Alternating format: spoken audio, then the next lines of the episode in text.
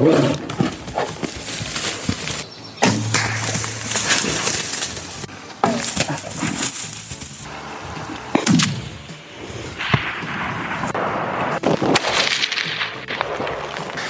how you do it. All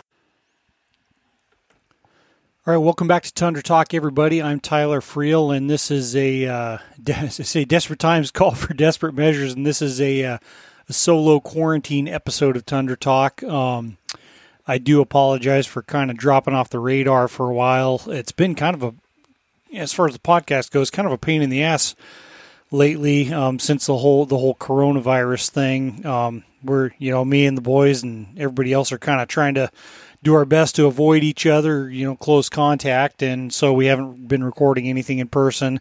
And then uh, as an added kick in the nuts, my internet's been horribly slow. I can't get regular internet service where I'm at, and uh, so I have to go off cell signal.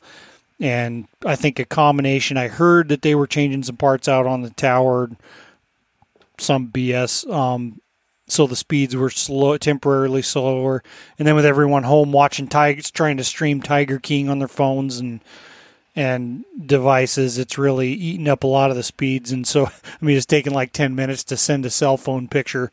So uh, recording remotely has been kind of uh, kind of an impossibility lately. But it does seem in the past couple days that stuff's picked up. So I'm going to try to get at least get some some remote episodes out for you to listen to and. Uh, and uh, obviously hope that everyone's hanging in there all right with this whole this whole inconvenience. You know, I mean, a lot of us, including myself, have it pretty damn good. Um, you know, some of us aren't terribly financially affected right now, but uh, it's going to affect everybody sooner or later. And there certainly are a lot of people out there that are kind of hurting right now. So, uh, yeah, you know, keep in touch with your friends and make sure you know everyone everyone gets things they need, has plenty of food to eat, and you know if they need help with something, you know, definitely don't be afraid to reach out and help and help your friends out, and we'll all get through this eventually, and and hopefully get rolling back to normal. But anyway, um, being all cooped up here, I uh, I mean I've just been working on. It seems like I've been staying busier than I normally am. I, I've been working on a couple projects. I put together uh, one of those kit muzzle loaders, which which was uh, is a lot more fun than I thought it was. They're super easy to put together and a heck of a lot of fun to shot to shoot. So as if I needed another hobby now. Now I got this to deal with. Um, uh, so done that. Done a bunch of reloading. You know, fortunately, I kind of I'm pretty well stocked up on backed up on supplies to, to do a lot of the, the projects and honeydew lists stuff like that. So uh, yeah, hopefully everyone's maintaining their sanity. Um, anyway, but I thought I would do a uh, a few days ago put out put out you know thing saying I was going to do a, a Q&A episode, which I think you know, you know there's not much of a better opportunity to, and got a lot of good questions. So, you know, without too much getting too much further in the weeds, I'll just uh, dive right into these questions. Got a couple pages, and hopefully uh, answer them answer them to to your satisfaction. And if you don't, you can just give me some shit anyway.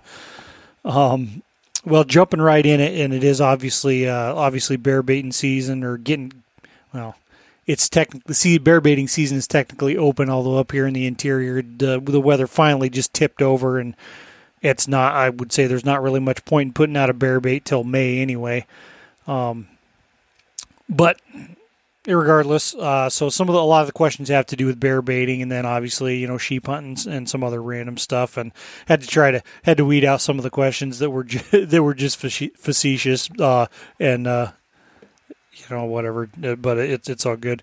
Anyway, um, all right. So the first question: uh, What are some less obvious do's and don'ts when it comes to bear baiting? Um, less obvious. I guess how how obvious they are kind of depends on your depends on your perspective and area. Um,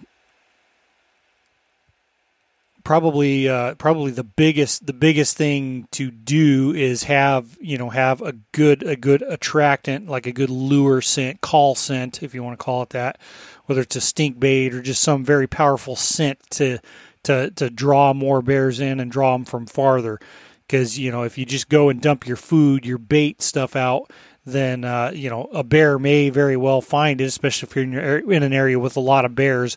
But it's not going to be nearly as effective as if you can you can call bears from a long ways away, and they can smell your bait from from a mile or two or three or four. Um, it's going to be much more effective. So you, you want to have a good call scent, and then your your your actual food, your bait, and what that is. I don't get too hung up on that. You know, I tend to use a lot of dog food, and a lot of people do.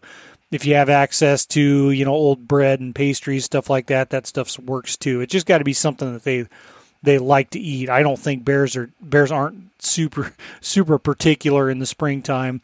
Um, black bears don't seem to like rotten stuff, in my experience, or you know old like butchered scraps and and nasty stuff. They they would much prefer you know either sweet stuff or dog food, uh, fairly fresh food. But uh, so yeah, have your have a good you know a good call lure, a good bait, a good bait. What I would not do is uh, is is a don't bother putting your bait out too early. You know, some people, if you're in, in an area where bears are already up, moving around and starting to feed a little bit, that could differ. But around here, you know, I wouldn't, I, I would not bother putting my bait out super early. I put it out in April before, but that's just kind of because rivers opened up and I was able to get it out there and get it taken care of. And that's fine too, but I wouldn't, I would not expect any action till you get into May. Um, I, I don't think I've I don't think I've ever had in even the, the times I put baits out in April. I don't think I've ever had any action in April. And usually it's like around the twentieth of May that bears start start showing up. And even then, they're not really eating much. They may come in and take a few bites, spend a few minutes there, and then leave. But they haven't really like got their digestive system working from being in hibernation. Um, so I I wouldn't I wouldn't bother if you don't need to putting it out too early. You're not really getting gaining an advantage unless you're in an area where you have to like stake out your bait sites. Um, and one thing I wouldn't do also is check check your bait too frequently. That seems to be a real common mistake, especially with local baits or or or um, folks that may not be as experienced. Um, you'll see people you know checking them every other day or something like that. You know when I when I put out a bait, even my baits that are that are well established. I'll put the bait, I'll load it up, and usually not come back for oh, at least a week. Um, and sometimes they still don't get hit for a couple weeks, depending on on what the bears are doing and how everything timing wise is lining up. You know, the, my most my my longest running bait will usually have bears on it within a week, but if I if I put it out before the 10th of May, but yeah, that can have some give or take. I think last year it took two and a half weeks or three weeks to get a bear on it, and then and then they kicked into gear and we're going. So let it let it set, especially if it's a new bait. Um, I probably wouldn't even check it for two weeks, maybe three. Um, but checking it too frequently is only going to disturb stuff. It's not it's not going to help you at all. And especially even after you have bears, unless you're actively hunting, the more time you spend on a bait, the more the more your excess scents getting around and um and the more the the more negatively it's going to affect that bait site. You know, once you you get bears and you start hunting, either go in to rebate, do your business, and leave. You don't want to spend more time there or be in there more often than you ha- than you have to. Only if you need to rebate or you're going to hunt, I would say. Um, some uh, the you can you could go back and forth on the scent thing. Um, I try to keep it fairly clean. One thing I will do is I'll leave I'll leave um, ther- a couple Thermacell pads. I'll just tack them to the tree that my tree stands on so that so that the bears will get used to the to the Thermacell pads. And it is arguable that like so I know some guys swear by leaving an old like dirty work shirt with your scent on it like tie it to your tree stand or something. So there so you have a fairly powerful so your scent is there and fairly powerful all the time. So the bears you know even their very first time coming in will get will get accustomed to that scent and then you don't have to worry about it so much so much when you when you come back hunting and uh and I think there's something to that. I know guys, you know, spray bug dope when, especially before Thermacells, uh, and you had to head net up and use a ton of bug dope. Um, spray spray your bug dope on the tree, and they get used to having that scent around. Um, I you know I I can't say what the best what the best method is. Um, I try to be a little cleaner and then a little cleaner, especially with grizzly bears on bait where I'm at. If they smell you, they won't the they won't come back. Now I haven't I haven't tested exclusively enough with leaving, or I haven't tested enough, you know, trying to leave my scent there in, and keep it very powerful, um, and see how grizzlies react to that. If then they are less spooky when they smell me, me when they're in the tree stand. But as of now, um, and that would you know that would take a significant significant amount of time to kind of iron out. Um, with uh, with the way it is now, I if they smell me at all, I and I think they can typically tell unless you got some powerful stank that you're leaving there all the time. Those bears can typically tell the difference between something your scent left on something you've left there and you being there and catching your wind your wind as you are there. I think I think that's a big difference. Um, I mean, I've had I've had two or three instances of grizzly bears spooking and just turning around and walking off just by cutting my tracks where I've walked to my trail camera. That's happened two or three times to me. Um, so I just try to be clean, hunt the wind, and I use those those ozonics, which I'll probably get into that a little bit later. Um, how do you prepare with, for to take a shot when archery hunting black bears or hunting bears on bait stands? Do you also hold your bow in preparation or have a certain setup? Uh, I typically hold my bow um, I've got I've got a bow hanger, and and sometimes that's a really good option. Uh, black bears, you'll typically you typically won't hear them coming. At least where I'm at, you know, if they have good trails, they come in real quiet or a lot quieter than grizzly bears. So, but still, you know, I mean, depending on your setup, if you can see them coming for a while, um, you can usually grab your bow if it's on a hanger. Um, I'd I would definitely leave an arrow nocked, but uh, and also if you you know, even if black bears just sometimes they'll just show up out of nowhere. If you let them, typically, if you let them settle down and start eating, you can get away with some movement movement when they're not paying attention. Um, as far as grizzly bears go, most of the time I can hear them coming in and get, and I like with them, they're they're so much more cagey, at least in my experience, and they they just they're on pins and needles most of the time. And and my my theory is to take the very first good shot they give you, and because I've had several of them do basically walkthroughs where they they come in and you know they may offer a shot for a little bit, but you know your average where your average black bear will come in, you know especially a dominant one, they'll come in, you know they may be a little spooky or cagey for a little bit, but then they'll start settling down and relaxing and changing positions, and you can usually you can usually get a really good shot opportunity that that's just perfect for you. But the grizzly bears, you pr- probably better take the first good one they give you, and uh, so I I will typically sit with my re- you know just because my hanger I'm afraid of my my arrow falling off the rest when I'm goofing with it or when when my when my string my recurve's hanging on that on that hanger, it pinches between the string and limb, and sometimes it's kind of a pain. I gotta lean over and try to put tension on the string to get it off.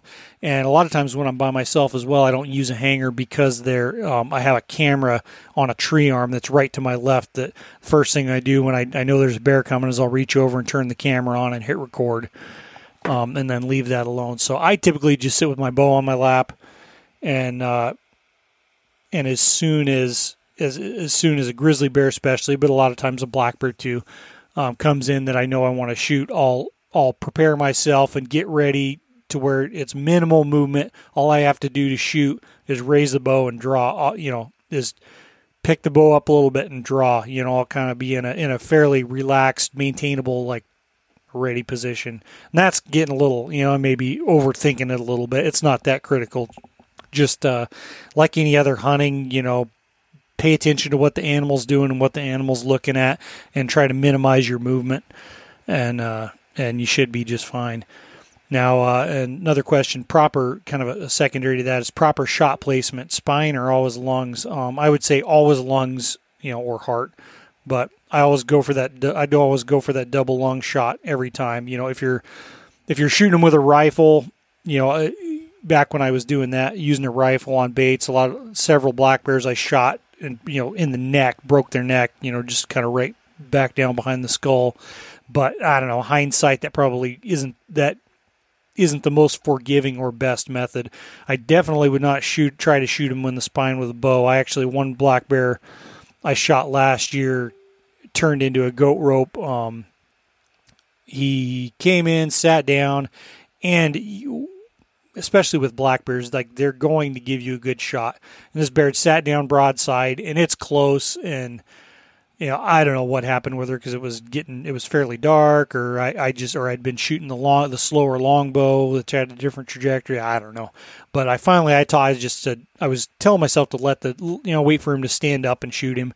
And uh, finally, I said, ah, you know, because in my yard, I can make that shot 99 times out of 100 or more. I mean, just smoke, just 10 ring them. But uh, for some reason, I shot high and I just saw the, the vanes like disappear in black hair high. And he spun his butt around towards me, looking back in the woods, the direction, you know, that the arrow was stuck in the ground. And I thought, I thought, shit, he doesn't know he's not hit, or he doesn't know he's hit. I thought it went under the spine. And uh, so, you know, naturally, you got hindsight, it just barely nicked the skin and went through the hair, but I didn't know that. So I'm thinking, I got to get another arrow in this thing. And I nocked another arrow and real quick just visualized where I thought I needed to hit to, to make it come out the middle of his chest because he's sitting facing directly away from me.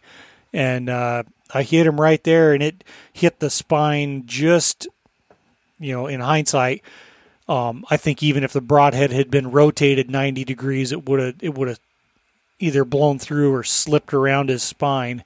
But it hit him so perfectly, like perpendicular to that vertebrae, right in the middle of a vertebrae, and uh, it just stopped that arrow. And I don't know.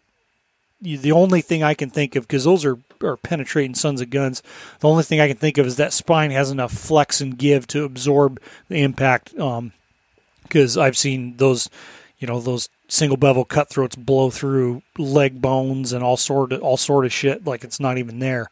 So I just think that that spine had enough flex to stop that anyway. Um, his legs went out from under him and he uh, and he got off in the brush and I had to I had to grab my rifle and run him down and, and finish finish the job and it wasn't pretty. So no, long story short, I would always long shoot him. Um, and just be very aware of the angle they're standing at because I got fooled last year on my grizzly bear. I thought he was way more broadside than he was when I shot him, and and you know we recovered him. It was a lethal shot, but it it could have been much more ideal. And the lungs, you know, obviously heart lungs is the biggest target, you know, the biggest vital organ to hit and the most effective. If you punch a bear through both lungs with a with a good broadhead, like they they will not go 100 yards typically, and usually like between 40 and 60.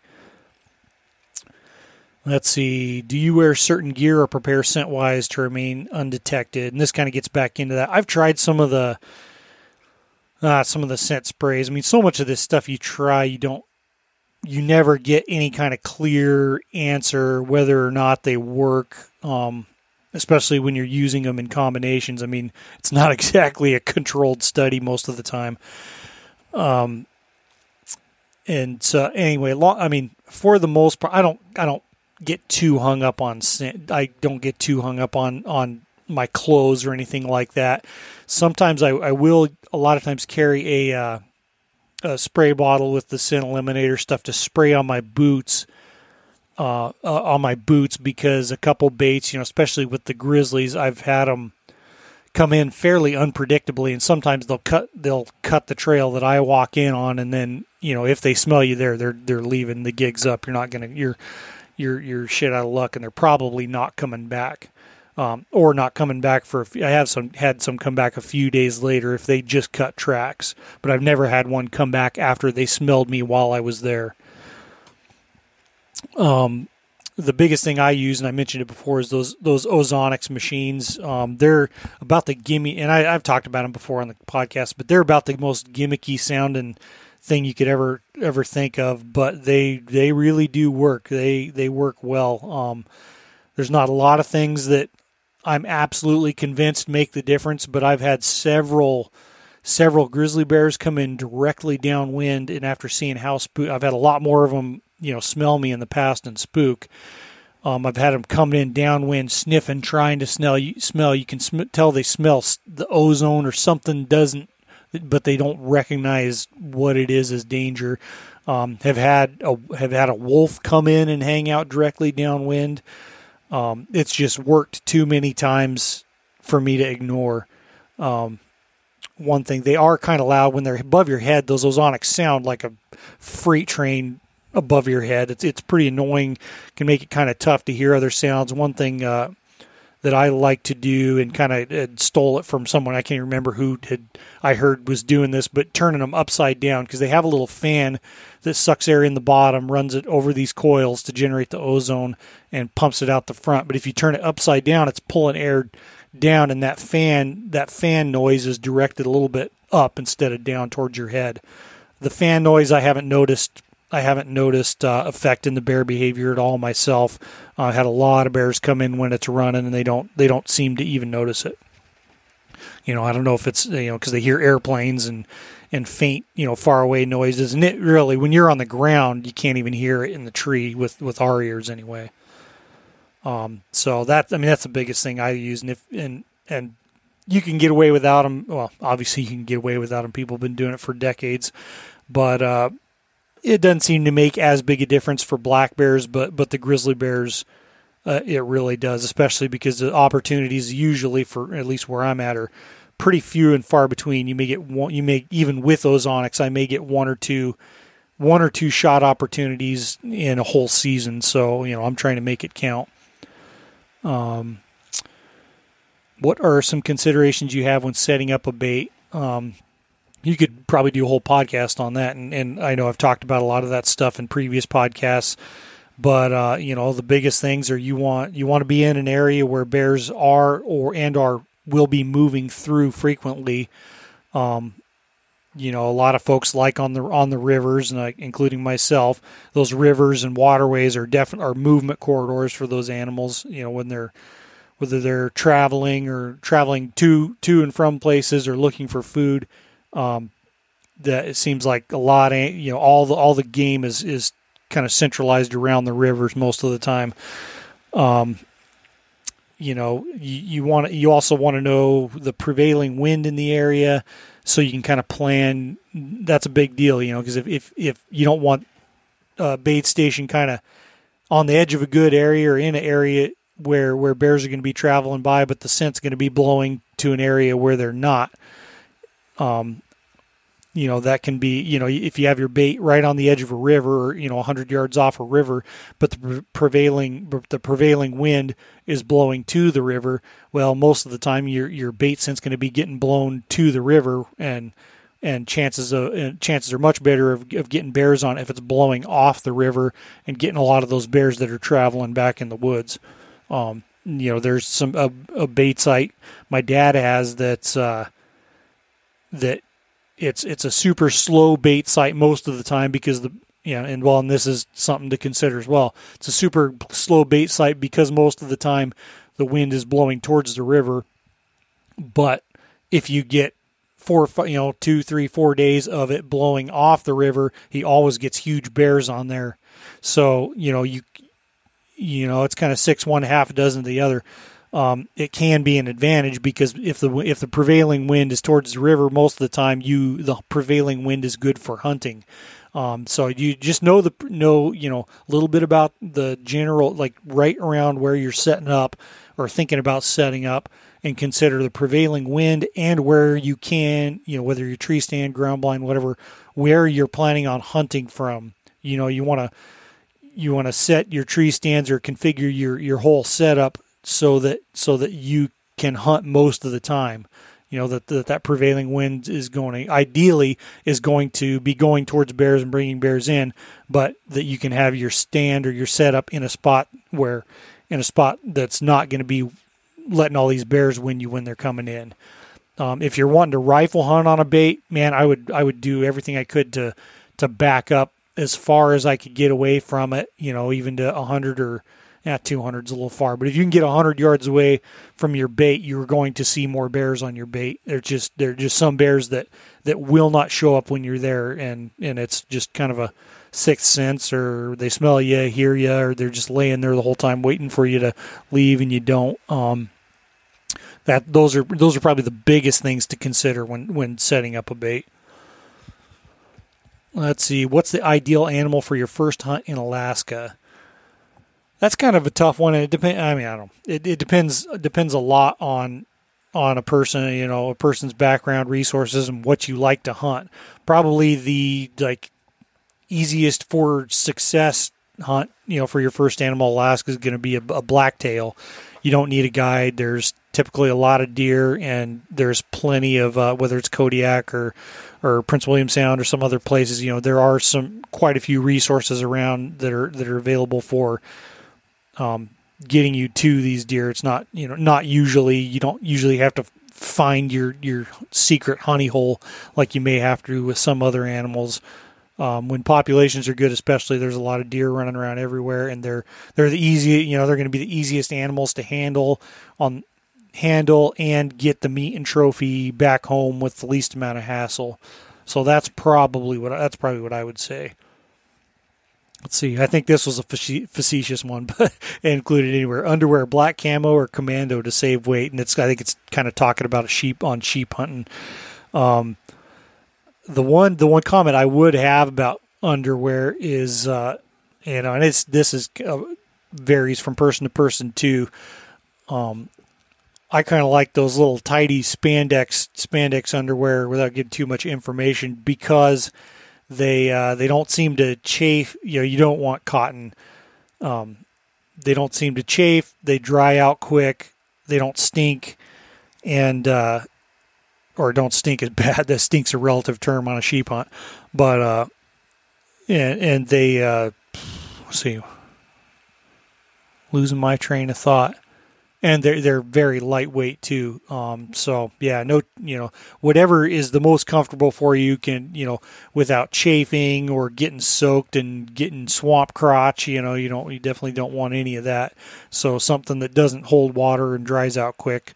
Um, I haven't tried going sheep hunting commando, but I'm sure it would probably probably be all right. All right, what resources do you use when researching and preparing for a hunt in a spot you've never been to? Uh, kind of. I don't know if there's a lot of particular ones. You know, all, all the biggest thing is trying to find someone I trust who does have some experience in that area, and that you know, you know, firsthand experience when you can get it is is good, and uh, and a lot of people are are much more willing to, to, to help you out or give you valid information if you you bring the idea to them. It's not a matter of like, hey, well, you know, where are some areas I can go sheep hunting or something like that. But if you if you you know you, you go to people that you think are in the know or or do know and say, hey, I was thinking about going here. You have specific questions. People are more willing to help you out because they uh, you know they know that you are like actually putting in the work and you're not just looking for a handout.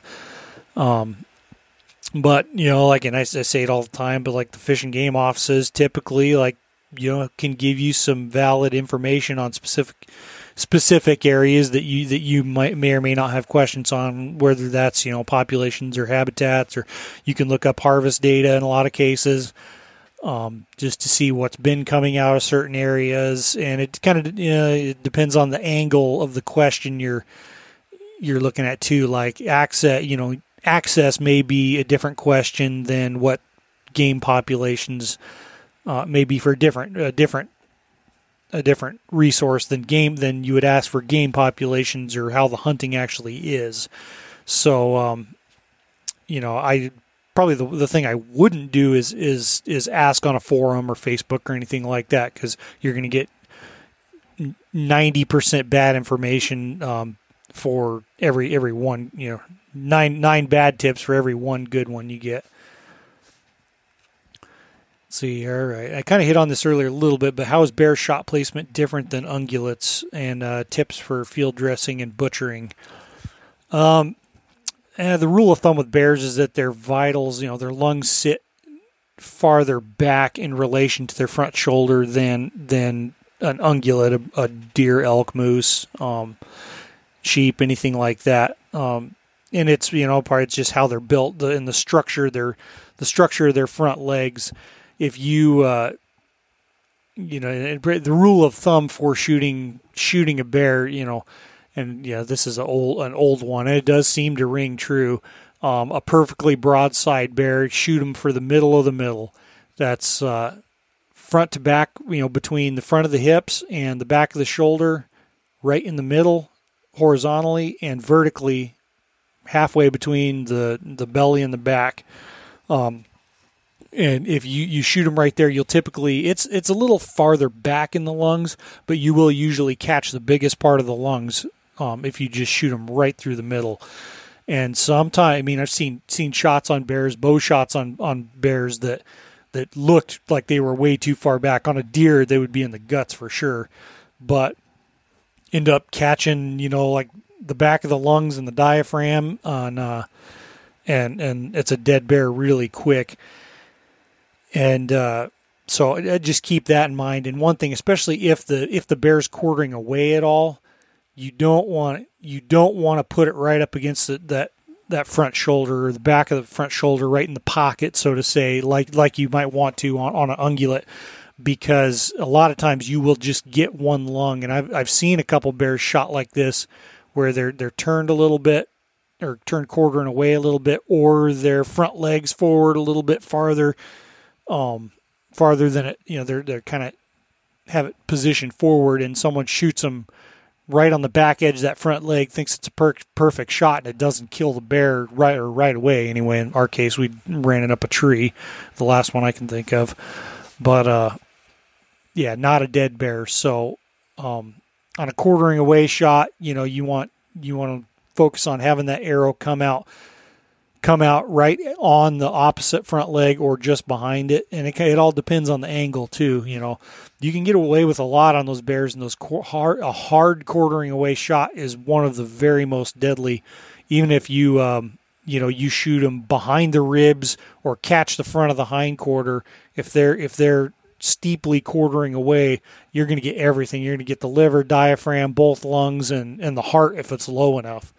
Um, so yeah, I mean that's definitely just something to keep in mind. There's plenty of diagrams out there on where their lungs sit, and the biggest biggest key for for a good shot on a on a bear any animal is knowing where all that stuff sits and practicing visualizing at whatever angle where they are and then you know drawing a line right through the middle of them and that's where you know the, an imaginary line right through the middle of them, and that's where you need to shoot. Sometimes you got to wait for a little bit better angle if, if depending on what you're using and if there's something else in the way. Let's see tips for and then tips for field dressing and butchering. Um, like anything, man, the biggest thing is to get the get the hide off as quick as you can, and uh, and keep everything clean. Now, especially if it's not if it's not hot or it's it's you know, yeah, if it's not hot, um, and you are in a spot where you can get the bear home in, a, in you know, two or three hours, it, it's not a bad idea just to to you can even I mean the past couple of years I've brought bears home whole to weigh them. Uh, black bears and then just scun them first thing in the morning. You know, if you're if you're if it's 70 degrees, you're not going to want to do that. But uh, so use your you know use your best judgment. But even if you got to yank the guts out and bring it to get get the bear started to cool and bring it and skin it at home, that's not a bad idea. The biggest thing, you know, whether it's the hide or the meat, is just keeping it clean. Keep dirt and moss and lichen and all that crap off of it because it's just going to cause you problems later. Um, and that's for the hide, and, uh, the hide and and the meat. You know, a lot of you know, I've see see every once in a while pictures of someone with a bear hide laid out, skinned down on a sandbar, and I just think, man, they're not paying whoever's fleshing that bear enough um, is the more obviously the more the more sand and dirt you get on the hide, the tougher it's going to be to flesh. And that also promotes that's introducing more bacteria too.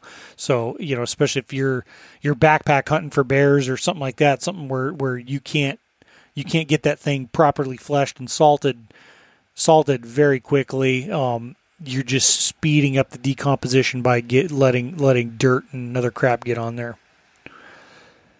Then, uh, how much time does it take to correct, correctly flesh a hide, and when is salting a hide necessary? Um, I think we're talking about bears there too. Uh, that it really depends. You know, I've done a ton of them, so I can do, you know, with turning I can do uh, do an average size black bear, turning lips, skinning paws, um, fleshing, and getting on the salt in a few hours. Um, it's not a terrible. I think it's actually. I think putting up a wolf, you know, trapper dry, air drying a wolf on a stretcher, um, that process is more of a pain in the ass than doing a, a black bear. But uh, it's really just going to vary depending on the bear, um, the bear time of year, how thick's the skin. Um, once you get into late late spring season, the bears, uh, black bears and grizzlies, their their flesh gets kind of slimy as opposed to like a nice fat fall bear that hides primed up, you know, that has a nice layer of fat that you can just just shave off like butter. Um, spring bears get kind of slimy and tough to flesh. You almost can't get them perfectly clean, um, in my experience with with the later spring bears.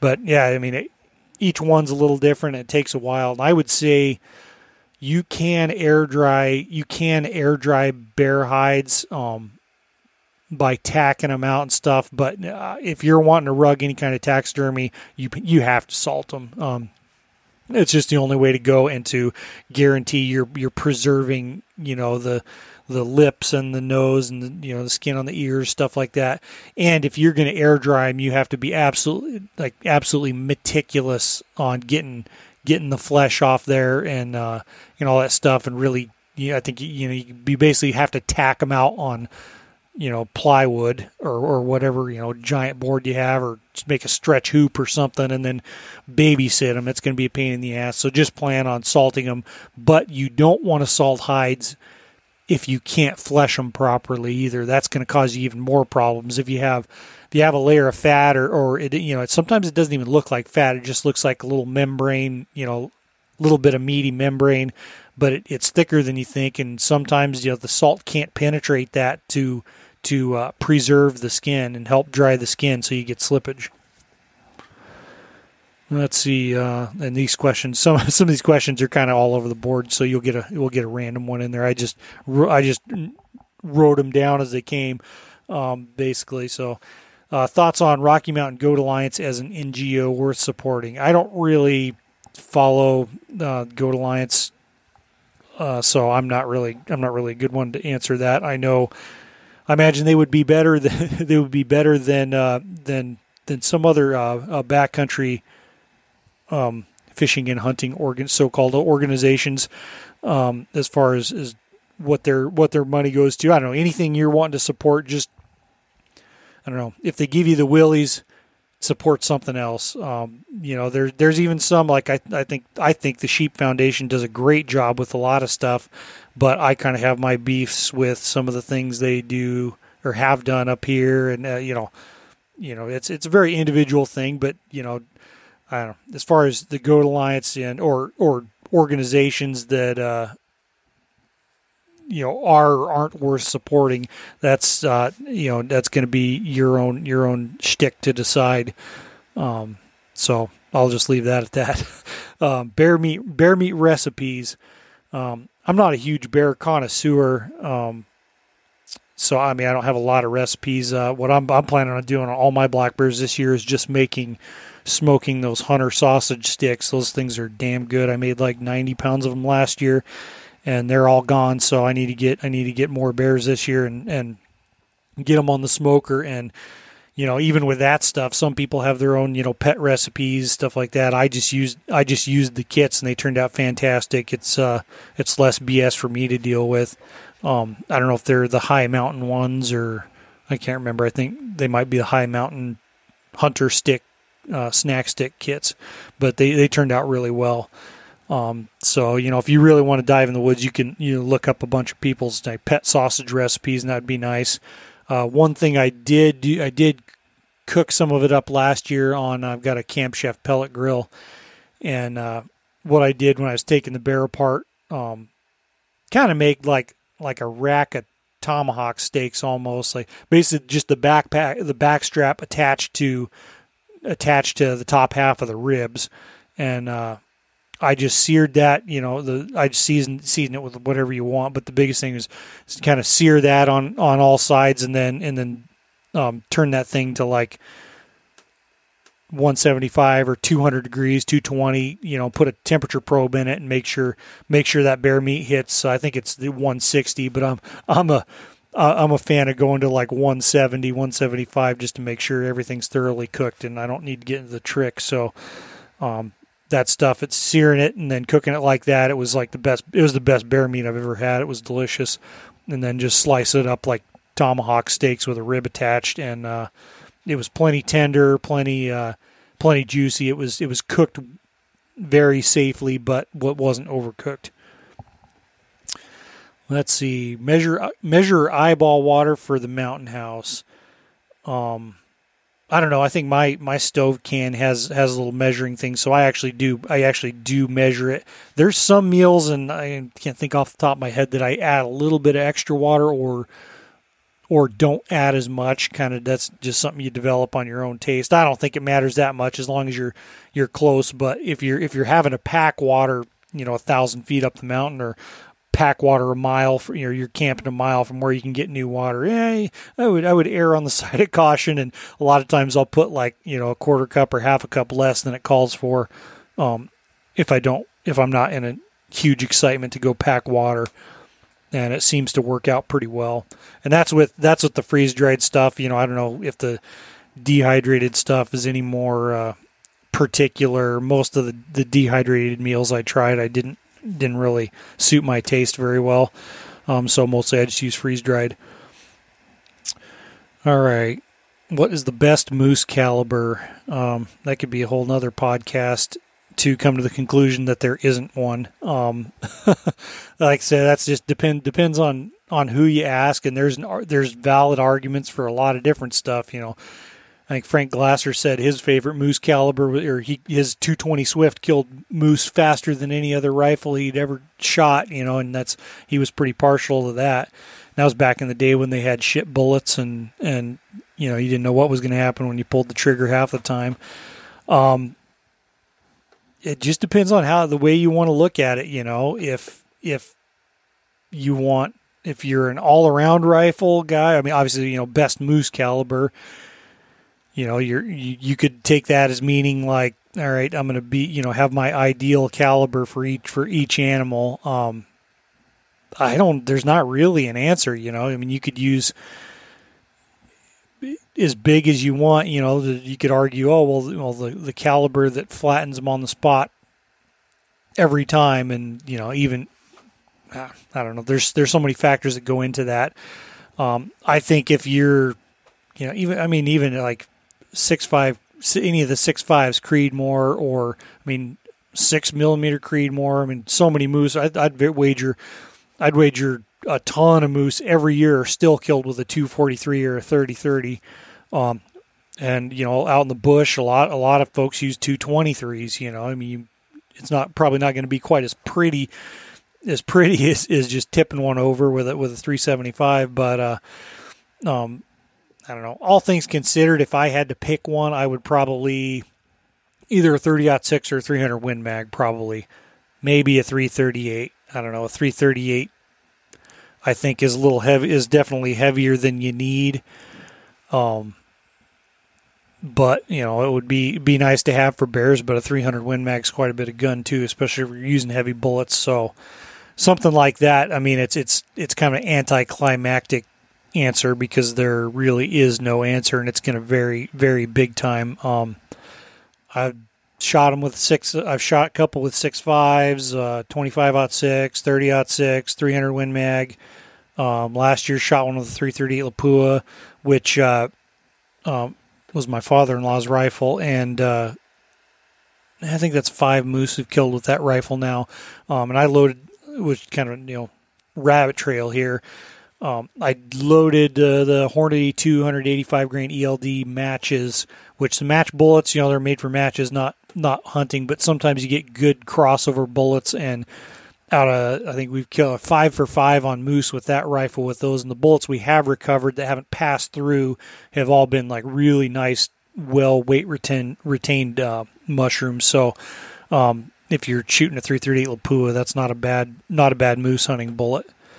Um, all right. What are some good starter guns and bows for kids? Um, I you know I do have a couple kids, and I, I I don't I don't know that I'm the most experienced one on all of it, but what I did for my son last year when he was three, um, mostly because I couldn't help myself, I bought him one of those little Savage Rascal single shot, you know, cricket type 22s, and uh, and they're the biggest thing is that they're sized appropriately or fairly appropriately for little kids. Um, and you know that that's up to each parent to determine when and when and what their their child's ready for obviously. But what i did is i got that and i bought the cheapest biggest red dot i could find and uh, clamped it on there. It's it's it's a little awkward looking but my thinking you know a three year old four year old like he's not he's not ready he's not ready to use iron sights rated peep sights and some will argue oh well you should use it. You, you got to learn how to do it the right way first. And well i mean i just want my kid to have fun and be able to hit what he's aiming at. So uh, you know so it goes back to who, who the heck made that rule you know? So uh, i put that red dot on there and i set up my tripod and i would uh, you know we tried it with pop cans and and i'd set the rifle on the tripod and point it where I knew when he got on the rifle, you know, he'd be able to see the pop can through the through the scope and and just have him. All right, well, I'll hold the, I'll kind of hold the rifle steady, and you you move the red dot onto what you want to shoot, and uh, then we do it, you know, very very step by step. All right, you know, do you see the target? Do you see the dot? All right, move the dot, dot onto the target. All right, is it on the target? Yep. And then all right, now you can start to squeeze the trigger if you're ready and you know just it is whatever your well my opinion's worth. You know if you're you're introducing anybody to shooting just uh, safety is obviously the biggest factor and and uh, and doing a very regimented step by step thing seems seems to help people learn that way. And especially with kids you know you do the, do it the same way every time. They know what to expect. They know how to be safe um, and you're supervising them very extremely closely obviously. Um, so I don't know. That's a good starter gun. Uh, I think a good starter gun for kids. Um, bow, as far as bows, I don't really keep too much tabs on too too tabs too good on that. But uh, you know, my my you know maybe like when they're real little. It depends on when you want to start them and if they're interested in the stuff. You know, my daughter wanted to shoot bows too, so I got her just a toy bow, and it sling you know slings arrows a little bit. And my son, I think I got him. We got him. I think from maybe Three Rivers Archery. I think they have some some little kids, you know, recurves and longbows. Um, but there, you know, there's your typical like. There's a few different varieties of compounds and stuff like that. Um, it just depends on how big your kid is, what they're interested in. You know, if you shoot a compound, they're probably going to want to shoot a compound. If you shoot a recurve or longbow, that's probably what they're going to want to want to shoot. Um, so so yeah, I mean, I guess that's a, a long way to ramble about not not much with that. All right, next question. What is your goal weight for a sheep rifle? Is eight and a half pounds too heavy? Um, I don't really have a goal set in mind for for my sheep rifle. They've always kind of been what they've been.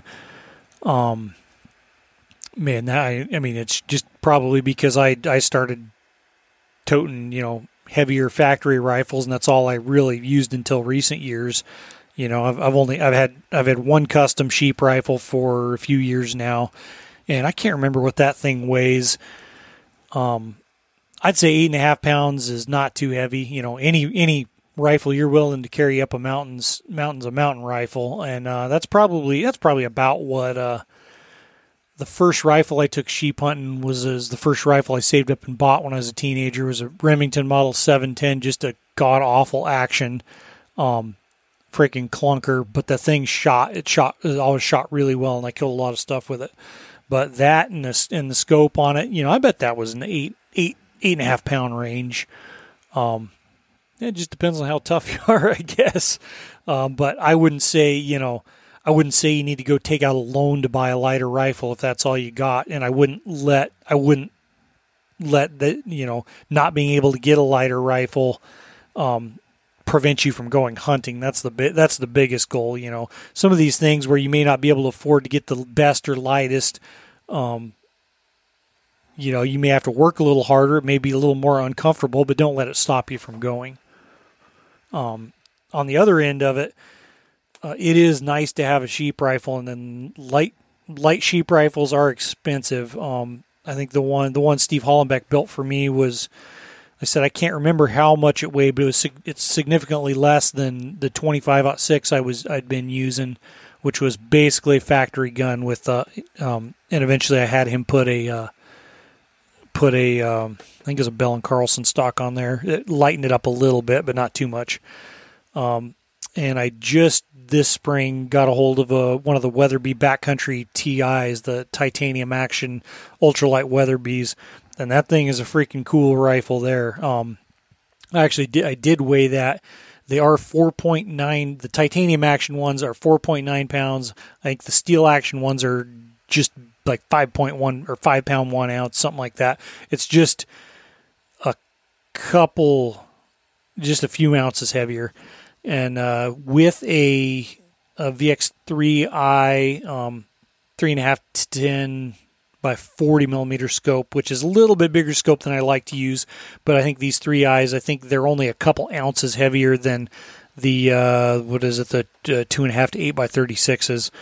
Um, with that scope, Talley one piece rings, and four rounds of ammunition. The thing weighs six pounds, four ounces, I think it was um, or six six pounds five ounces, uh, which which sounds like a lot, but it's lighter than a lot of factory rifles with nothing on them. I mean, it's it's it's a real lightweight rifle and it's pretty slick. But they you know they are expensive too. So, like I said, don't don't feel like you need to go take out a loan to get a rifle that's uh that's super ultralight. You know, most people, if you have a good hunting rifle you trust and shoot well, just take that. Let's see. Best broadheads for moose hunting with a recurve. Um, I'd say there's quite a few good ones out there. Um, I've seen them shot. My dad shot. I've seen my dad shoot one with a Zwickey that was obviously, you know, if it's sharpened well, and they're super cheap broadheads, but and do not come sharp. But if you can put a razor edge on them, um, those work fine. The biggest key is you just want I'd say a two or three blade cut on contact solid broadhead. Uh, I, you know, guys will use mechanicals and guys get away with using mechanicals, but I would not use them. I would not recommend them.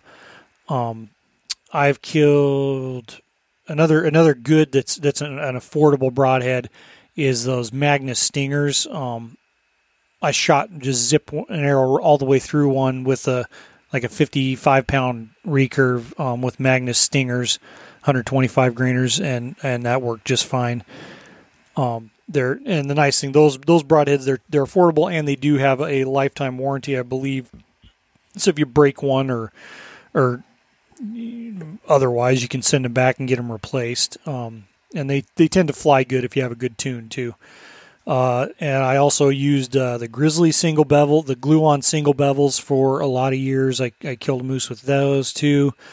And uh, those are, they're a great broadhead, especially um, the last batches. I, the first, you know, when I first started ordering them, I'd have to throw away like one out of every box because they'd have like spot weld holes or just QC stuff. But, uh, but a few years ago, they really like got a handle on their QC and, uh, and the broadheads were, were turning out a lot better.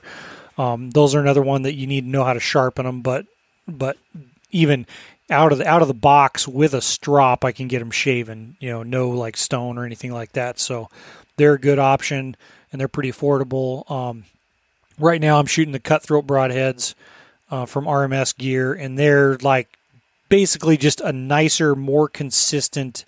Um, a little bit tougher grizzly. They're a single bevel. The angles, depending on the the whether it's a glue on screw in and the weight, um, the angle is a little different. It's a little steeper angle on the cutthroats, but it doesn't seem to make much difference in penetration, at least on bears and stuff. I haven't shot a moose with those yet. Um, but yeah, yeah, I you know I would I would go with with a two blade or three blade cut on contact broadhead that's razor sharp, you know, and look for something tough. Moose, moose aren't especially hard, especially if you uh, you just wait for a good broadside shot. You know, like they're heavier skinned and boned than than a bear is, but I mean, you can you can zip all the way through one without much too much trouble if as long as you have a good a good broadhead and a, and a decently weighted arrow. Um, all right.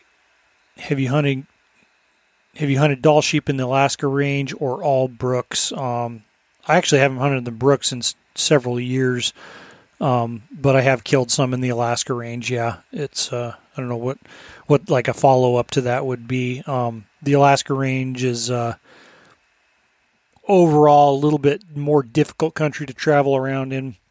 A lot of the Brooks Range, yet you know, those big wide valleys that they've got a lot of steep country too, but um, not typically not as much alders and stuff like that, and that just will also vary from place to place. Um, but yes, I have I have I have killed a couple rams in the Alaska Range. Let's see next one. Did you notice all the asshats lose their mind when we lost bear season for 24 hours? Um, it's an interesting one. I uh, it was like the word I don't know. That was like the worst April. Well, in on one hand, it could be argued as like the best April Fool's Day joke that the government played on Alaskans, but uh, no one was laughing. I mean, I don't know when I. Of course, immediately when the governor announced that all or that like black and brown bear seasons were closed, it was kind of pretty confusing for everybody because uh, you know it sounded like he misspoke. He and I didn't catch. I wasn't watching the whole address, but I saw that portion of it, and it, you know, he's talking about Kodiak and which of the seasons that would be open right now. Um, all the non-residents coming in, and of course, we're talking about the the coronavirus lockdown um, that they've got us under. And he's talking about protecting, you know, which is understandable. Some of these remote communities that a don't have the resources to to fight, you know, a big outbreak, keeping you know people that might be carrying it from the lower 48 or wherever out like that's what he's talking about and then like at the tail end kind of tails he's like trailing off says you know brown bear and black bear seasons are canceled and i think everyone was just kind of sitting there left scratching their head saying what and then of course fish and game has to respond with an emergency order and said that all all bear seasons were closed until may 31st which um, really kicked the hornet hornet's nest there. And I I wouldn't say I, you know I wouldn't say people that that lost their shit over it. I would definitely wouldn't call them asshats. Um, I was pretty upset about it. There's a lot of us that like like there's no the biggest it it, it isn't um, complying with mandates because they they help the virus. I mean like most of us residents anyway can go hunting without ever having to do anything that's uh, you know it's like you know saying we're not we're going to be less safe you know out out in the woods by ourselves spending all this time out there and there are some factors like community travel and stuff like that like you gotta you know but the vast vast majority of hunters i think can still go out and do their thing even if they've got to drive through another town without doing anything that they're they're not already doing. You know, we can go basically do whatever we want in town. We can go to the stores, go to the businesses that are open. You can go stand in line at Costco, but you can't go out in the woods. I mean, it is it was it was pretty ridiculous and not very well thought out. I don't I don't think. Um, so I mean, everyone everyone flipped shit about it. Obviously, I mean, I I sent emails to the governor and the directors Fish and Game. Um, and the response is pretty overwhelming. You know, I heard numbers thrown around like they got like the director of Fish and Game had like seven to ten thousand emails in like twelve hours, something like that. It was enough of a response where twenty four hours later they backed it off and and you know said residents residents can can go hunt. Um, and they're still ironing out some details, I think, as far as you know draw tags and if uh, you know residents that have Kodiak tags, etc. You know, can you travel and whatnot. Um, so no, I don't think it was ridiculous that everybody that everyone kind of got upset about that. I mean, it's been a freaking long winter, and and if people like hunting spring bears as much as I do, and uh, and there's they're not going to be doing anything that's going to spread or help them or let them contract this virus. I don't think there's any reason uh, any reason to to prevent people from doing that. And they did mention uh, like oh that subsistence activity you know like that that that wouldn't be closed but that's kind of convoluted you know the, the difference between what is actually subsistence you know it depends on whether you're talking federal or state or what any of that looks like. So i'm glad they did clear that up because a lot of you know in some under some definitions every resident of the state of alaska is is a subsistence user um, you know, like if I live in the borough, I can't subsistence hunt Fairbanks borough. I can't subsistence hunt um, ducks and geese in the spring, but I can do other subsistence hunts. Um, but most of most of that subsistence is fulfilled by the uh, by the general state hunting seasons. Um, so it's not necessary to really dive into the weeds like that. But I know I was willing. I was. I'm. I'm hoping to put three or four. You know, depending on where I'm hunting or you know who I'm hunting with. If they don't want meat, I'm hoping to put at least three black bears in the freezer for myself. And uh, you know, in a time like this, especially going back to considering that the activity itself is not really increasing any danger of spreading spreading disease. Um, you know, now you're telling people you're cutting off their access potentially to to food they may be dependent on, or being a little bit more of a more interested in getting at this. And uh, so, no, and I think I think if I don't think it was overreaction from us at all. I think uh, I think if if people hadn't said anything, they wouldn't have changed it. You know. And you know, there's it's debatable whether whether Dunleavy misspoke or or or that was was his intention. Um, I think that I've heard that they're not backing down. You know, whether it's a matter of pride or whatever. Like they're saying that that was the intention. Um, but you know, I mean, unless people get riled up about stuff, like they're they're, they're they would have no they would have had no reason to. Uh, to allow you know to open it back up for us. So it's kind of I think it's interesting that that's where we draw the line, but uh, but uh, have drawn the line now. But it definitely definitely people's voices were heard on that, and uh, and I'm glad they did the right thing. Anyway, um, excuse me, is Dall sheep with the re? I don't have the corona. It's just all this talking talking to myself in my office that's uh, making my throat a little scratchy is uh let's see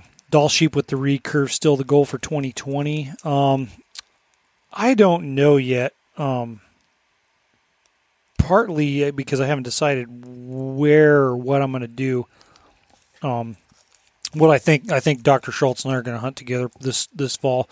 And what we'll probably do is i'll probably bring the recurve i'll probably bring my bow and uh and he'll pack this new weatherby is probably what the plan's going to be. Um and we you know so we'll see. I'm not like i'm not as uh i don't know i don't know why i'm not as like dead nuts on it as i was last year but i'm going to be shooting and like preparing for that is my plan so uh it, it, we'll just see how how stuff shakes out you know but if if i take my bow like i'm sure it's gonna do you know do everything i can to, to get get him with the bow um and Frank will let me have the rifle till till it's like the last night anyway. So, um, all right. What's your plan, weapon plan for spring bear? Um, muzzleloader grizzly, recurve black bear. Um, that pretty much pretty much hits it on the head. I uh, you know got it stuck in my head. Know, you get get a grizzly with the stone point. Well, and then these you know built this muzzleloader kit, and I am going to try and shoot my grizzly with that this spring. Um, I'm a little conflicted. I really like shooting them with bows, and it was going to be nice to, uh, and it was going to be nice to to switch back to a, a, little bit more modern technology and shoot one. But uh, but I it would be cool to shoot one with a muzzleloader, so I'm going to try and do that. And uh, my plan is to hunt black bears with the recurve, and depending on how hot the action is and uh, and if we go, you know, go hunt some other units where the limit's a little higher, I may I may shoot a black bear with it too. We'll see. Let's see. What's your tripod setup? Have you tried the uh, optics adapter from Spartan Precision? I haven't tried that one. Um, the tripod I've been using the last couple years is a Leupold. Like, well, it's marketed. By, I don't know who makes it, but it's been marketed by Leupold uh, carbon fiber tripod. Um, it's a fairly user friendly one. Uh, it's kind of medium, middle of the road uh, as far as weight goes. It's not ultra light, but it's not very heavy, and uh, it's pretty user friendly and it's pretty stable.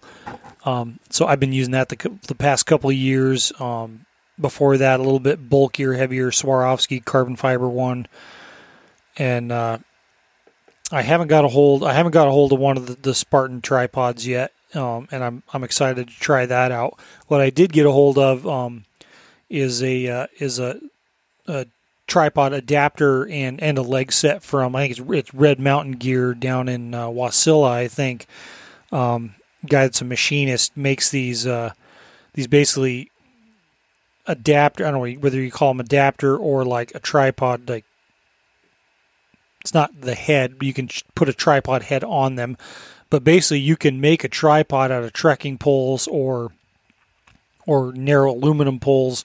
Um, they're pretty versatile. It's gonna it's and obviously they're extremely lightweight. You know, way way lighter weight than than one of the heavy tripods. Um, you can put a hook on them for for hanging weight to to help the stability.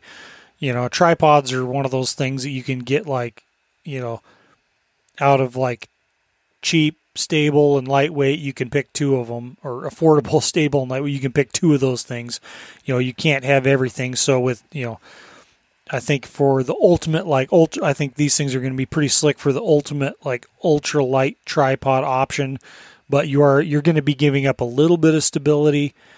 And uh, ease of use because it's just going to take a few more steps to, to set them up. But man, for like, and and I'm I'm excited to to, to check it out this summer, and and and that may be what I take sheep hunting this year that has yet to be decided, but it's a super cool it's a super cool idea and option. Um, especially if you're the type of guy like you just you don't want to take a tripod, so you, you know sling the, spot and scope over your back. Man, well get get one of these because they're they're just super super light, um, and and they're going to be a hell of a lot more stable than than no tripod at all, or or a really cheap junky tripod. Like I, th- I think they'll. I think especially if you you practice, it'll take a little bit of little bit of use to get used to using them and and setting them up, taking them down, and you know figuring out your preferences. Um, get those details ironed out. I'm sure they would work just fine, and and they're lighter than any other tripod you're going to get. Um, what can a guy from the lower 48 expect to pay for a DIY moose hunt or even drop camp ballpark? Um, well, you're gonna have you're gonna have I can't remember what non-res tags are. You're gonna have a good thousand bucks tied up in just tags and hunting license, and then uh, you know your your flights up here. You know another five to eight hundred dollars probably. So you're in it. You know rough and even just you know a minimal amount of gear. You're going to be already into it for two grand. Um, but realistically, you know your food for 300 bucks, you know, so 2300 and it just a lot of that depends on the gear you already have and the gear you're going to need. Um, and that's not even getting into transport to the field, so you know, at the you know, maybe at the cheapest you're going to be, you know, rent a truck or borrow a rig or something, you know, all, you know, you're in the 3ish grand range. Um, if you fly out and charter services vary dr- dramatically, but uh, I would expect to be paying eh, probably four to ten thousand dollars for for an air charter, depending on where it's at. And I say that I'm not like I don't have my finger on the pulse of the air charter, um, the air charter business, you know, and, and what's going on with that. But I would, I you know, I know some some guys will pay you know up to ten thousand bucks or so depending on where they're going, how much gear they're bringing, what planes they're flying, how you know how many people, who's coming. It, it's going to vary quite a bit, but it will not be cheap. Um, and then uh, you're also looking at transport, you know, dealing with and transporting meat, you know, and your antlers. Even if you're flying home with your antlers, you still got to go to Home Depot and buy you know, buy some cardboard and a garden hose and visqueen and shit to wrap it, you know, package it up. You know, all those things, you know, you can really get nickled and dimed if you're not if you're not don't have everything thought, you know, you go through the you got to in your planning, you got to go through the entire process. You know, not just get there and we're going to go to the store and get some supplies and go out to the field and, and then we're done, but you got to think all that through ahead of time, you know, what am I going to need on the back end? How, you know, what's my plan for dealing with and or shipping meat? Um, what am I going to do with my cape, my antlers, um, and account for all those various costs and, and you know maybe not hidden costs, but just costs and stuff like that that people don't really really iron out. I mean, I would say, you know, to be safe, you know, I'd say you're probably going to spend at least three to four, maybe five grand, um, if you're if you're coming up and you renting or, or borrowing a vehicle, stuff like that. Um, by the time it's all said and done, you got the process, you know, and, and it, and it can vary depending on how much help you have up here. But if you're just doing it all on your own, you know, and you don't you don't have kind of a resource up here that you can keep your meat in the freezer or butcher your meat in their garage or something like that, you know, it, it's going to get expensive and you need to be prepared for that. Um, the next one's biggest mistakes non-resident hunters make when coming to Alaska for the first time. I think that I think that's probably um, what I was just talking about is not really thinking through or understanding all of the the the nuances and, and costs that you, know all the things it's going to take you to deal with you know a, a, person coming up here moose hunting on a DIY moose hunt for the first time may not really actually have a concept of how much meat and meat and bone you're freaking having to having to pack back to the airstrip or or or deal with once you get back into town. You know, I mean, I've had calls from you know the last uh, a couple guys a few years ago called got my number from somebody. Um, their their their flight was in like three hours, and they didn't have anyone to deal with their moose capes that were thawed out. You know, had never been frozen, and you know, a moose cape. You know, prepping a moose cape's a day of work, a whole day of work for me, and I, I didn't have time to to help them out, so I just kind of had to say sorry and ship, send them on their way. But you don't want to be that guy sitting at the airport on the airport curb with a pile of meat. You know, there was another another time when I was gonna um, prep some prep a couple. I'd arranged to prep capes and and ship antlers for for some guys that were on a DIY caribou hunt, and uh, you know I got a and I didn't know exactly when they were getting back into town, but I got a call early in the morning and we're here at so and so. You know, our flight's in a few hours. Can you come? You know, come get these? And yeah, I'll come get them. While I show up, they had four caribou bulls worth of meat that they didn't know what to do with you know, didn't have a plan for it. Um, they could they'd kept it clean and stuff. Unfortunately, I had the freezer space. I was able to take it all and kind of distribute it from there. But uh, you got to think about that stuff. You know, you got to have a plan and a backup plan, and probably a plan C too. Let's see. How much beer do you pack in while sheep hunting? Twenty four. Not just kidding.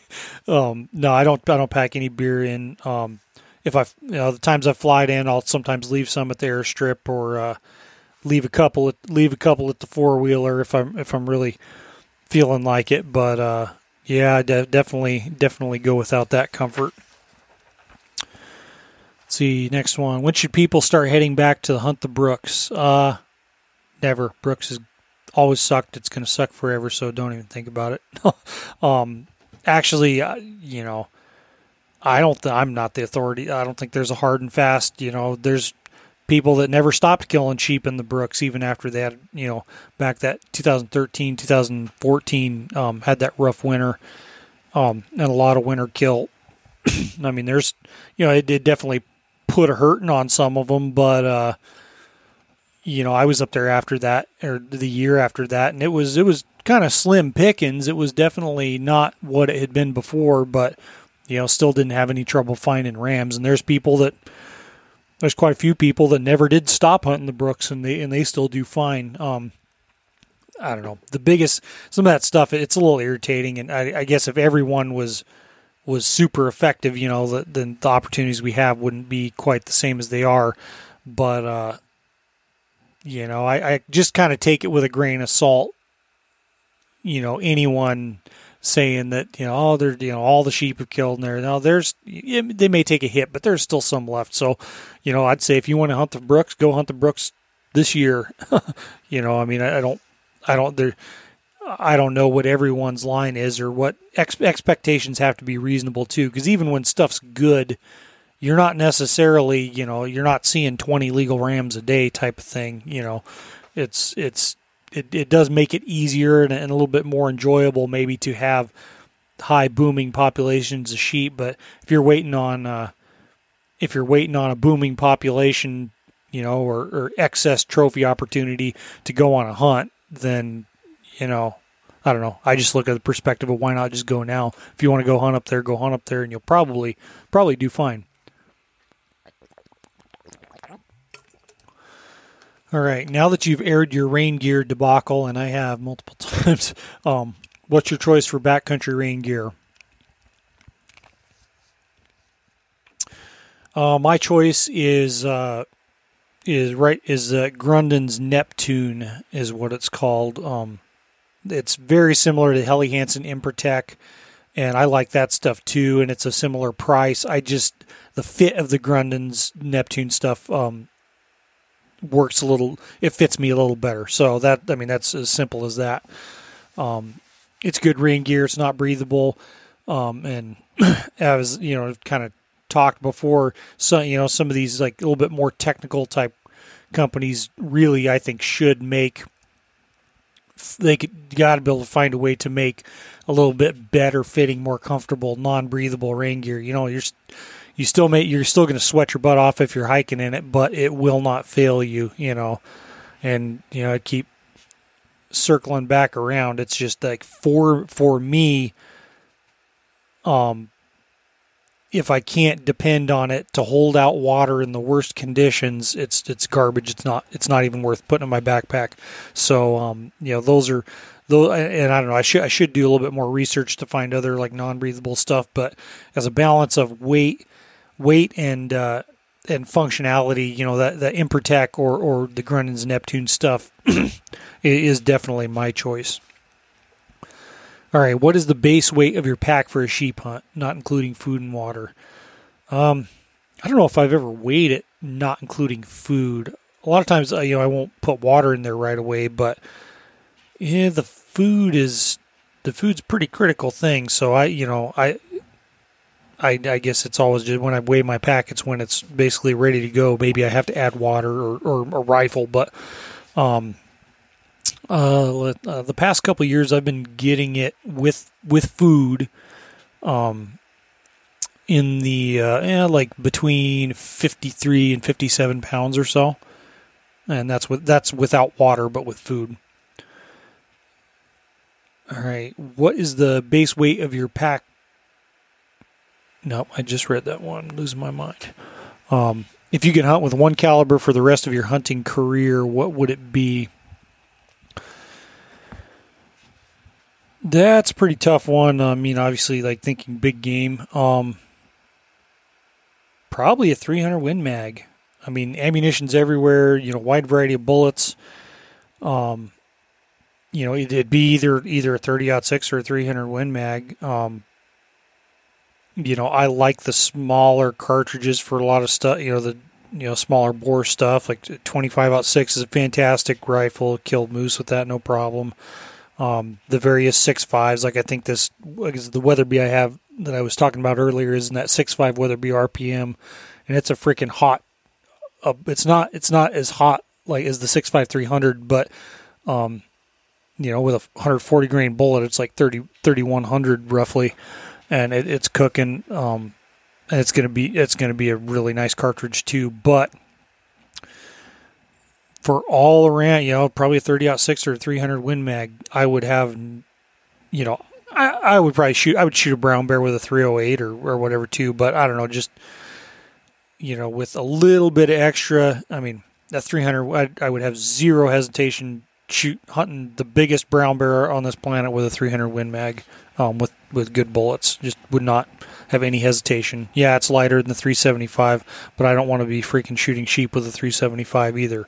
You know, I think I think that hot ot six or maybe an aught six and uh, aught six. Eh, I don't know. We're talking um, all these new factors are popping up like ammunition availability. Um, all around, yeah, just a regular 30 aught six or 300 Win Mag. You know, you can. There's so many cartridges that that would be would be just fine, but all things considered, like that's that's probably going to be my uh, my my go to maybe a seven mm, but probably a, but but but probably a three hundred. All right. What's your best advice for training for a first sheep hunt?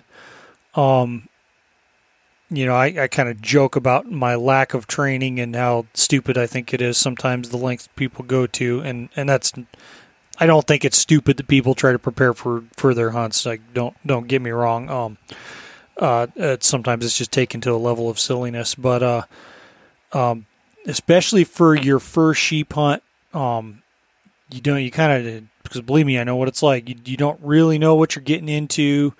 Um, I would prepare as much as you can because it's you know that that that that's going to help you mentally you know stay in the game because when you haven't done it before you don't you don't have a gauge for how bad it's going to get you know? It's uh whereas now you know I've done it enough that I can like I just know that it's going to suck and but you don't really know till you've done it. So um the best thing you could do man if you if you have some hills even if you don't have hills, just put on a heavy backpack.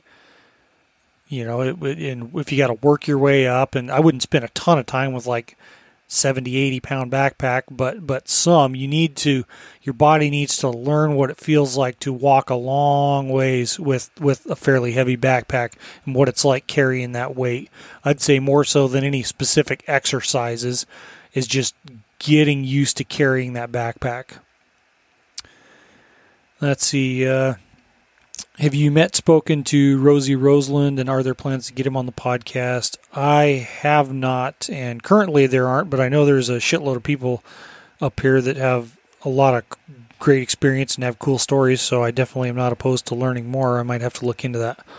Um, any chatter about non residents extending non resident restrictions extending to fall seasons? I mean, I'm sure there's freaking chatter about everything, but uh, I haven't heard anything that's valid. I mean, shit, like we're already like, you know, as of yesterday, there hadn't even been any, like there hadn't been any new cases of the disease in like six days in Fairbanks. You know, uh, I at this point, like I don't know. It's all speculation. I mean, I don't know. They could have all the restrictions taken off, taken off by you know the end of May. I, I have no idea, or they, you know, who, who knows what they're gonna try to leave us with, you know, when this is all when and who knows if the if it's as dangerous a situation to go. I, I don't know. That's a long way. I, I probably should, shouldn't open up my mouth about it, but saying I don't know. I haven't heard anything valid, and I don't think anyone. I don't think the governor, anyone knows what they're going to do um, as far as that far out. Um, just you know, hope. Obviously, everyone hopes that this stuff will get back to normal as quick as possible because you know not only you know people people missing out on their hunts or not be able to come on their hunts, but the outfitters that are making their depending on that for their living, uh, you know, are, are hurt going to be hurting pretty bad right now too. So we want it back to normal. Um, let's see, going on a sheep hunt, carrying carry a ten pound long range quote unquote long range gun or a seven and three quarter pound three hundred yard gun. Um, I don't think that's even a. I mean, yeah, I. If you want to carry a ten pound long range gun, go for it. But uh, I'd I'd I would always take the lighter 300 yard gun. Um, nine, you know, almost all the time, if you're patient, you can get within 300 yards of a ram. Like it's just a non-issue getting into rifle range. Um, so that light, so that lighter 300 yard gun, you know, and a lot of people like unless you practice a lot, you shouldn't probably be shooting much farther than 300 yards anyway. There's you know, I, I'm not the one to draw the line, and everyone has to take that individually based on your own experience, um, skill level, and 50 different factors at the time of the shot. You know, so that's not my it's not my place to decide for people, but uh, but I would take and recommend taking the lighter 300 yard gun every single time. Um, I know that sometimes guys can get themselves in trouble packing their long range guns. They may be very skilled long range shooters um, and maybe not as experienced sheep hunters, but you know there's been a few sheep spoil on the mountain because guys guys shot them way too far and didn't or couldn't get to them, um, and and that's like you know that that's borderline wanton waste. So it's it's fair. It's it, you know it may not be voluntary, but the decisions you make have repercussions, and uh, and you need to when you're shooting a sheep, you need to at least you know have a reasonable degree of certainty that you're going to be able to recover it. Um, so there's that, you know, that and uh, like freaking. There's just I just don't have any reason to carry an overweight gun for long range when you know 90% of the time you can get within reasonable rifle range anyway. You know, I'm not I'm not always shying away from taking long shots, but that's just kind of my thoughts on it. Um, definitely take the lighter one. And what's your opinion on that any ram tag? And I think uh, they're talking about down some of those Chugach areas with any ram tags. I don't know. I probably don't know enough of it to be like give an educated decision. Um, I think some of the reasoning behind that was that the genetics in some of those areas, rams were never gonna grow. Uh, you know, or at least I've heard a few different like variations on it, but one of them was that a lot of the they're pretty prevalent genetics in which rams were never reaching full curl anyway. Rams that genetically just are configured where they're never going to be full curl; they'll die long before of age. Um, so you know, so guys that are hunting on the full curl and may and you know maybe and this plays into it too. You know, some theories or or maybe it's experimentation to see if it's correct. Theories that that guys hunting on full curl registration killing out or were having a negative effect maybe on some of the genetics of some of these tighter curling rams that will that have the genetics to be full curl, leaving a lot of these rams that have the genetics not to be full curl to do a lot of the breeding. I don't know how true that is because I think sheep start breeding when they're three or four, and uh, and by the time a ram's eight, nine, ten years old, he's already been passing his genetics on. In theory, um, I'm not a scientist, but but so I mean, it's just question. It's questions I have. So I don't really know what I think about it.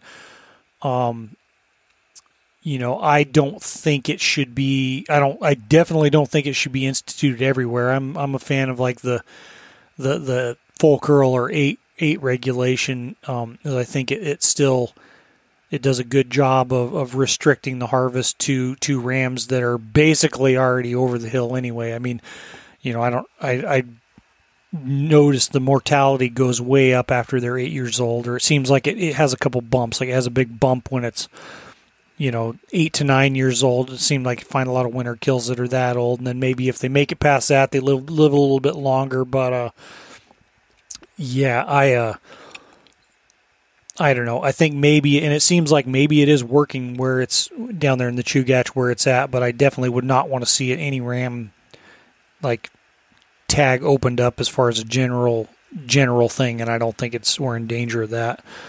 Um, what's your sh- favorite sheep hunting meal? Uh, that's a tough one. Uh,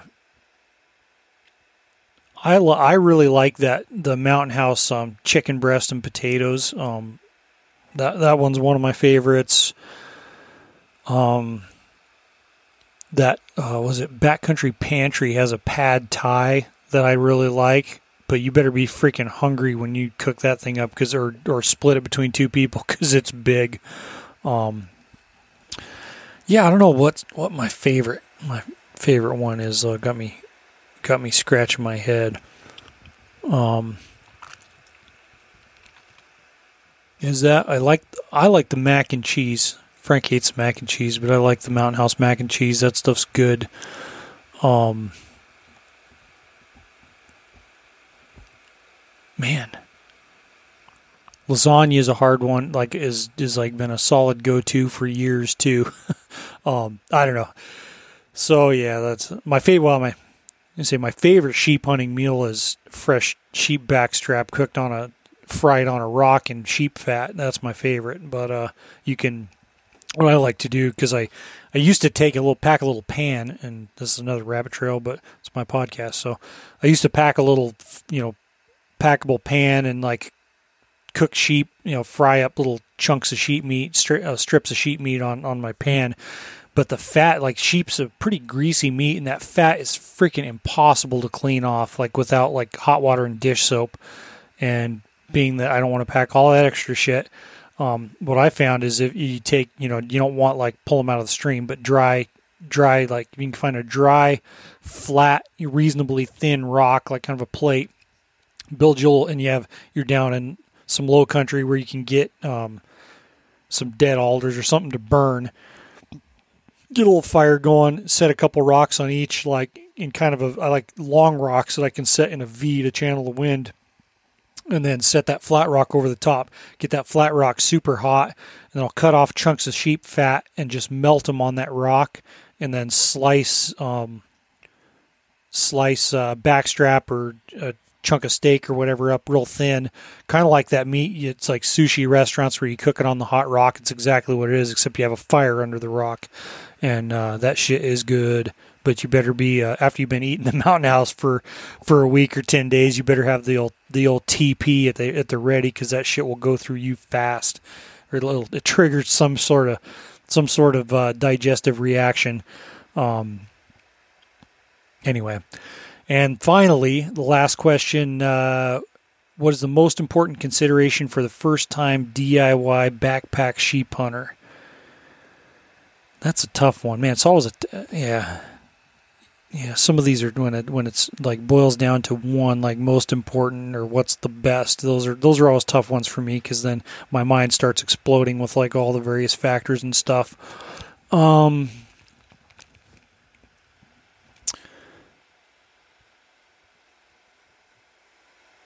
probably